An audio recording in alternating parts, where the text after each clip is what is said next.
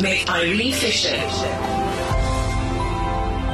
Ek sit my gesprek voort met Arin Fischer. So as jy dalk vanaand vir die eerste keer luister, Arin se belovende beroep in die radiobedryf is in 2009 onverwags kort geknip toe 'n vragmotor verby 'n rooi verkeerslig gejaag het in Bloemfontein en met Arin se motor gebots het.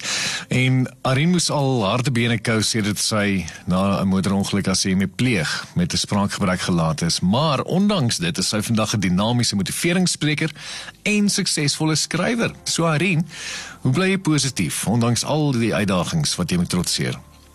Ja, jy jy jy sê dit my ego steroids gesit. So baie dankie. Ehm um, kyk, ek het al vroeg besef om neerslagtig te wees gaan my nêrens bring nie. So positiwiteit is 'n jy weet in my opinie dis 'n besluit. Jy besluit om die murg in die lewe se bene te suig. Jy besluit om nooit moed op te gee nie jy besluit om jy aan te hoop en aan te probeer want dit is tog waar die lewe gaan. Dan gaan jy keuses en besluite. So die ding is vir jy moet jou kop skryf maak om te besef alles hang van jou af. Jy moet jou eie cheerleader wees en jy moet besef jy moet werk uh, vir wat jy wil hê. En natuurlik jy weet positiwiteit is so belangrik vir jou oorlewing. Want jy dink as jy is uh, jy weet net aan dit deur die lewe travel. Dink moet aaklig wees. Verseker, maar word enige trauma keer mense se lewe op sy kop, jy weet, en dit kan mense so maklik ontspoor en dan nou soos jy sê, weet ook dit kan mense depressief laat. Wat help jy om te cope? Ek bedoel, is daar sekere tricks, sekere goedes wat jy doen, slaggate, vol negativiteit wat jy dalk miskien sy stap? Kyk, aan die begin wat my help het is deur my boek te skryf. Ek is nog hier want wat ek daarmee bedoel het is ek wil vir mense sê ek is nog hier binne. My lyf is nie te dop. Ja, nou ook. Jy weet dit het my help om goed in perspektief te sit en dit is die negativiteit bestry want ek het die gevoel ek kan my uitdruk en vir mense vertel en daardeur het ek ook besef jy weet dit jy dit help nie jy worry en vroeg oor die verlede nie want nie een van ons staan travelers wat terug gaan gaan en dit kan verander en dit help ook nie jy vroeg oor die toekoms nie want dit bring ook nooit aan nie. So wat belangrik is is nou en jy is verantwoordelik vir wat jy doen en wat jy sê. En natuurlik eh, 'n groot piek nie op vir my is om iemand aan te help. Dit het my baie goed voel oor myself.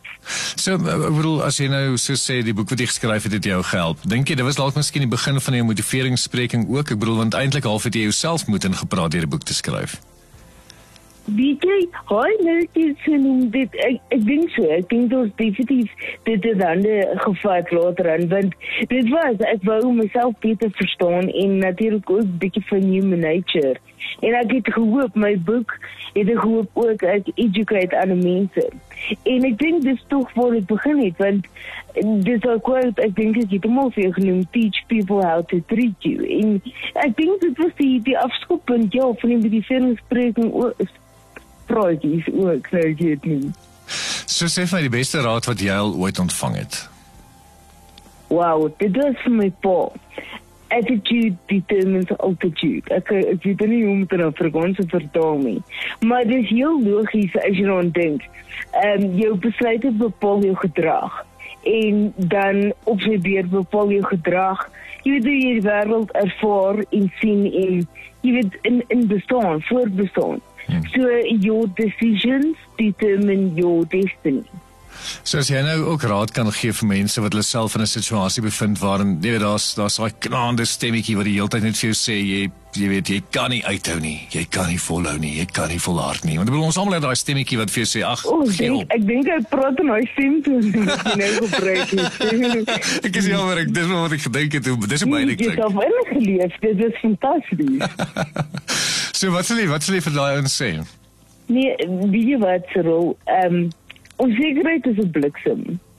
These are two ways about it. So, mens moet nie jy diep osmol jou skieter stywe vasmaak en jy weet wie is braaf waag want as jy nooit probeer nie sal jy mos nooit weet nie so dit help nie dit al oh, doen wel ek luister na daai stemmetjie jy weet wat amper so binne die demoniese stem toe van jou is ehm um, maar jy weet dit gaan jy nergens bring nie jy kan nie jouself in die in die voet skiet deur nie eers te probeer nie. Weet dan dan misluk jy voordat jy nog begin het. En die ding is al val jy.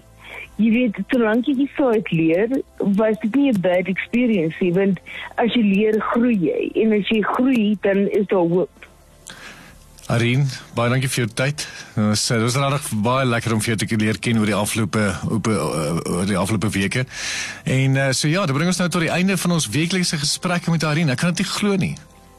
Dit dit was vinnig en bietjie wat ek ek wens ek kon sing want ek wou daai liedjie van Annelie van Rooyen sing vir die intro. Ek lewe want jy weet dit is nog 'n week, nog 'n maand en ons albei hier is ons, ons lewe. Laai nou hierdie inspirerende boodskap af op die OFM Nights blog op ofm.co.za. Own it. Jou oomblik van inspirasie op OFM, die klank van jou lewe.